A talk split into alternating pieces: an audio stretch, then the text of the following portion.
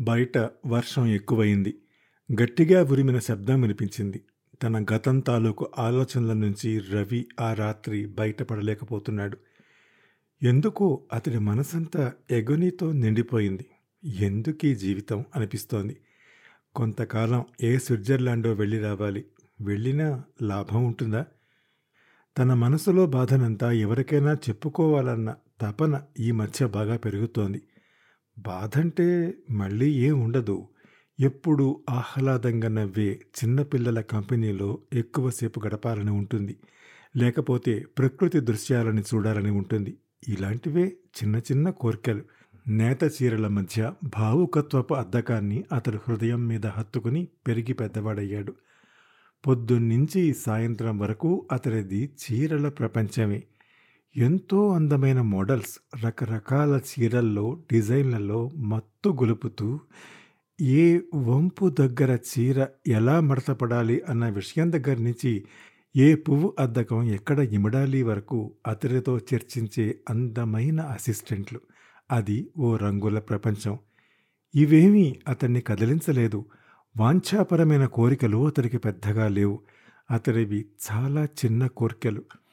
విసుగు కోపం నిర్లిప్తత ఇలాంటి భావాలు అవసరమైనప్పుడు తప్ప మిగతా సమయం అంతా ఒక చిన్న చిరునవ్వు మొహం మీద కదలాడుతూ ఉంటే స్త్రీకి చీర కానీ నగ కానీ అంతకన్నా ఎక్కువ అందం ఇవ్వదని అతడి అభిప్రాయం. కొంతమంది ఎప్పుడూ చిరునవ్వుతో పలకరిస్తూ ఉంటారు. అలాంటి వారిని ఎక్కువగా జపాన్ థాయిలాండ్ దేశాల్లో చూశాడు. నిజానికి అతడి భార్య స్థానంలో ఉన్న ఏ స్త్రీకైనా విసుగు కోపం వచ్చే సందర్భాలు చాలా తక్కువగా ఉండాలి. అతడికి ఏమీ అలవాట్లు లేవు. ముఖ్యంగా అతడికి వేధించే గుణం లేదు. చాలామంది మగవారిలాగా భారతీయుల పుట్టిళ్ళ గురించి ఎద్దేవా చేస్తూ మాట్లాడటం కానీ జోకులు వేయటం కానీ చేయడు ప్రతి విషయాన్ని అనలైజ్ చేస్తూ ఆలోచించటం వల్ల అతడికి కోపం ఉద్వేగం లాంటివి కూడా రావు. మాధవి కాకుండా ఇంకే స్త్రీ అయినా ఆ ఇంట్లో నిశ్చయంగా ఎక్కువ సుఖపడి ఉండేది. ఎప్పుడైతే నెగటివ్ థింకింగ్ వస్తుందో తాము సుఖపడరు ఎదుటి వారిని సుఖపెట్టలేరు. చిన్న చిన్న విషయాలకే విపరీతంగా కంగారు పడిపోవటం తమ భయాలతో అనుమానాలతో అవతల వారిని వేధించటం అవతల వారి చిన్న తప్పుల్ని కూడా భూతద్దాల్లో ఎత్తి చూపటం నేను కాబట్టి ఈ సంసారం చేయగలుగుతున్నాను నేను కాబట్టి మీతో ఉండగలుగుతున్నాను. నేను కాబట్టి నేను కాబట్టి అనుకోవటం ఇవన్నీ నెగిటివ్ థింకింగ్ ఉన్న వారి అలవాట్లు. ఎప్పుడైనా అడుగుతాడు ఎందుకు మాధవి ఎప్పుడూ నవ్వుతూ ఉండవు? అని. నా మొహానికి ఇక నవ్వు కూడానా? అంటుంది. మగవాడికి అంతకన్నా శూన్యత ఏముంటుంది? ఇంతకాలం అహర్నిశలు పని ధ్యాసలో ఉండటం వల్ల మిగతా విషయాలని పట్టించుకునే స్థితిలో లేడు. ఇప్పుడు జీవితంలో ఒక అత్యున్నతమైన స్థానంలో నిలబడి వెనుతిరిగి చూసుకుంటే సాధించిన దాన్ని భార్యే గుర్తించడం లేదు. బయట వర్షం ఎక్కువైంది. అతడు పక్కమించి లేచి బెడ్రూమ్ కిటికీలోంచి వర్షాన్ని చూడబోయాడు. ఎలాగూ ఈ రాత్రికి ఇక నిద్ర రాదు. వర్షానికి బిగుసుకుపోయిన తలుపు ఒక పట్టాన తెరుచుకోలేదు అతడి మనసులాగే. ఆ చప్పుడుకి మాధవి నిద్రలోనే అట్నుంచి ఇటు వతిగలి అర్ధరాత్రి అంకమ్మ శివాలన్నట్టు పడుకోరు. పడుకోనివ్వరేంటి? మీకేం రేపు ఎనిమిదింటికి లేస్తారు. తెల్లారిని లేచే వాళ్ళకి తెలుస్తుంది బాధ. అంది. అతడు మాట్లాడకుండా కిటికీలోంచి బయటకు చూడటం సాగించాడు. ఆమె తెల్లవారుజామునే లేవకపోయినా కొంప మునిగిపోదు అని అతనికి తెలుసు. ఆమెకి నిద్రాభంగం కలిగించటం తప్పే. అదే ఆమెకి నిద్రాభంగం కలిగించకుండా బయట వరండాలోకి వెళ్ళి చాలాసేపు నిలబడితే నిద్ర కళ్ళతో బయటకు వచ్చి పడుకోకూడదు మళ్ళీ జలుబు చేస్తే నేనే చెయ్యాలి. కర్మ అని సాధిస్తుంది. ఏ పని చేసినా దాన్ని వ్యతిరేకించడానికి రెడీమేడ్గా ఒక వాదనని పెట్టుకున్న వాళ్ళకి ఏం చెప్పగలం? జీవితంలో తనేం కోల్పోయాడు అన్నది అతడికి ఒక విదేశీయానంలో తెలిసింది. రవితేజ టెక్స్టైల్స్ తరఫున ఆరు నెలలు ట్రైనింగ్కి వెళ్ళవలసి వచ్చింది.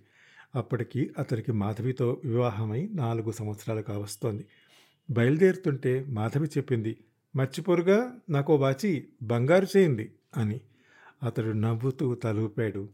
కంపెనీ కారు విమానాశ్రయానికి తీసుకువెళ్ళడం కోసం వచ్చి ఇంటి ముందు ఆగింది. అతడు అన్ని వస్తువులు సరిగ్గా ఉన్నాయో లేదో చూసుకుంటున్నాడు. ఆరు నెలలు ఉండాలి ఆరోగ్యం అది జాగ్రత్త ఎక్కువ తాకండి అతడు నవ్వుతూ. నాతో ఇన్ని సంవత్సరాలు కాపురం చేశావు ఇంకెంతకాలానికి నా మీద నమ్మకం ఏర్పరచుకుంటావు మాధవి? అని అడిగాడు. కవిత్వం చాలు కానీ బయలుదేరండి. ఇద్దరు కారు దగ్గరికి వచ్చారు. వాచి సంగతి మర్చిపోకండి రీకో. కారు విమానాశ్రయానికి వచ్చింది. బొంబాయి వెళ్ళే విమానం. విదేశాలకు వెళ్ళే ఎంతో మందిని తనతో తీసుకువెడుతుంది. అతడు రెండు మూడు పుస్తకాలు కొనుక్కుని వచ్చి కూర్చున్నాడు. ఇంకా అరగంటుంది బయలుదేరడానికి. అతడు అప్పుడు చూశాడు ఆ జంటని. ఇద్దరు పిల్లలనుకుంటా బిక్క మొహంతో పక్కన నిలబడి చూస్తున్నారు. ఆమె వయసు ముప్పై ఐదు పైనే ఉంటుంది. కళ్ళు రెండు ఎర్రబడగా తల దించుకుని బయటతో ఒత్తుకుంటోంది. అతడు ఆమె చెంపలు తుడుస్తున్నాడు. అయితే అందులో ఏదీ కృత్రిమంగా లేదు. అది ఎంత స్వాభావికంగా ఉందంటే అంత పెద్ద విమానాశ్రయంలో ఒక్కరు కూడా ఆ దృశ్యాన్ని చూసి మొహం పక్కకి తిప్పుకుని నవ్వుకోలేదు. మనసంతా ఒక ఆర్ద్ర భావాన్ని నింపేలా ఉంది. ఆ దృశ్యం మనుష్యులకి జంతువులకి తేడా ఏమిటో తెలియచెప్పేలా ఉంది.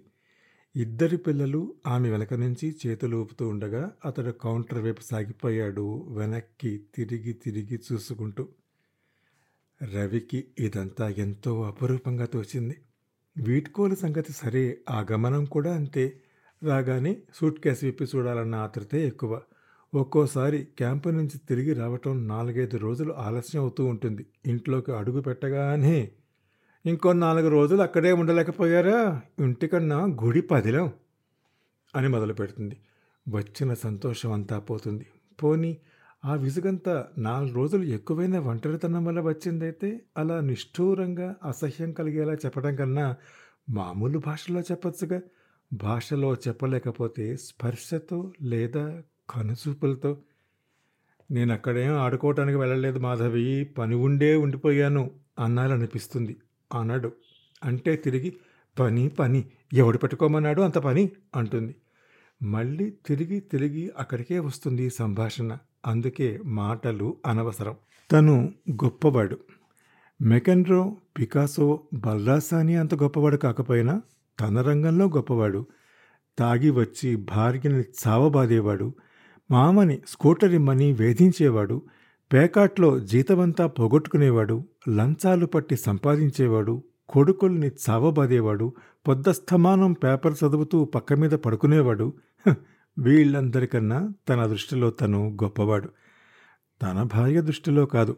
కనీసం ఆరు నెలలకు ఒకటో కొత్త చీర తీసుకొచ్చి భార్యతో ఆనందం పంచుకునేవాడు సరదాగా నెలకి ఒక సినిమాకైనా తీసుకెళ్ళేవాడు కొడుకుల చదువు గురించి పట్టించుకునేవాడు పక్కింటావిడ మొగుడులా ఇంటి పట్టునుండేవాడు భార్యకి కాస్త తలనొప్పి వస్తే ఎంతో హడావిడి చేసేవాడు వీళ్ళందరికన్నా ఆవిడ దృష్టిలో తను అధముడు.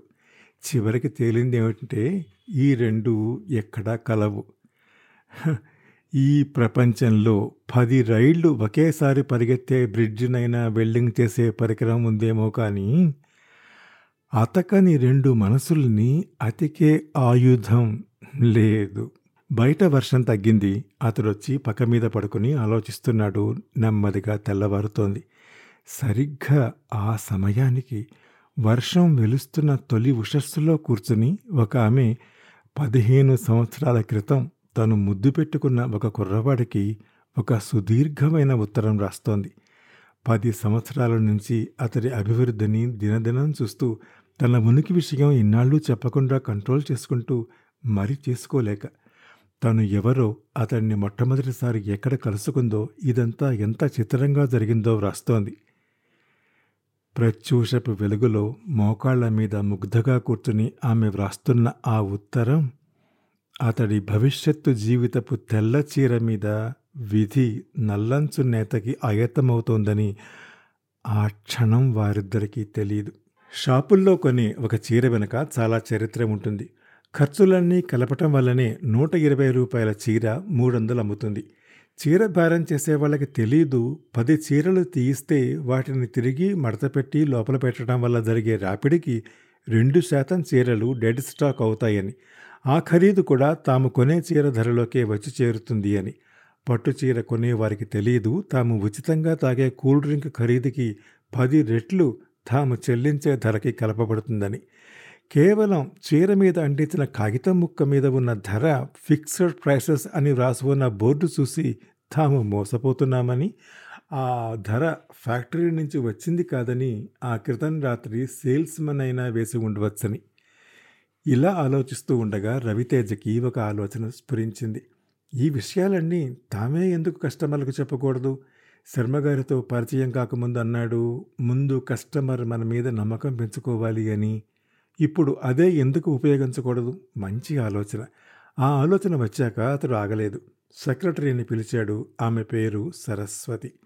ముప్పై ఏడేళ్ళుంటాయి మంచిది తెలివైంది. కూర్చోండి అన్నాడు. కూర్చుంది. చాలా కాలం క్రితం ఈ కంపెనీలోకి రాకముందు శర్మగారితో మొదటి పరిచయంలో నేనేం మాట్లాడానో తెలుసా? అతడు కూర్చోపెట్టి అకస్మాత్తుగా ఇలా అడిగేసరికి ఆమెకేమీ అర్థం కాలేదు. రవితేజ నవ్వాడు. షోకేసులో ఉన్న చీర ఎప్పుడూ కొనకండి ఫేడ్ అయిపోయి ఉంటుంది. అలాంటిదే ఇంకొకటి లోపాల నుంచి తీసుకోండి అని నవ్వి అన్నాడు. ఇలాంటి సలహాలే మనం ఎందుకు మన వైపు నుంచి కస్టమర్లకు ఇవ్వకూడదు? ఆమె దిగ్భ్రాంతితో చూసింది. రవితేజ చెప్పుకుపోతున్నాడు. ప్రతి చీరకి మనం ఒక ధర ఫిక్స్ చేస్తాం. మన రిటైలర్స్ ఆధారకే దాన్ని అమ్ముతూ ఉండవచ్చు కానీ ఇప్పటి నుంచి ఆ పట్టికని కొనేవాళ్ళకి మనమే డైరెక్ట్గా అందజేస్తాం. లోకల్ ట్యాక్సెస్ ఎక్స్ట్రా అన్నది ఎలాగూ ఉంటుంది.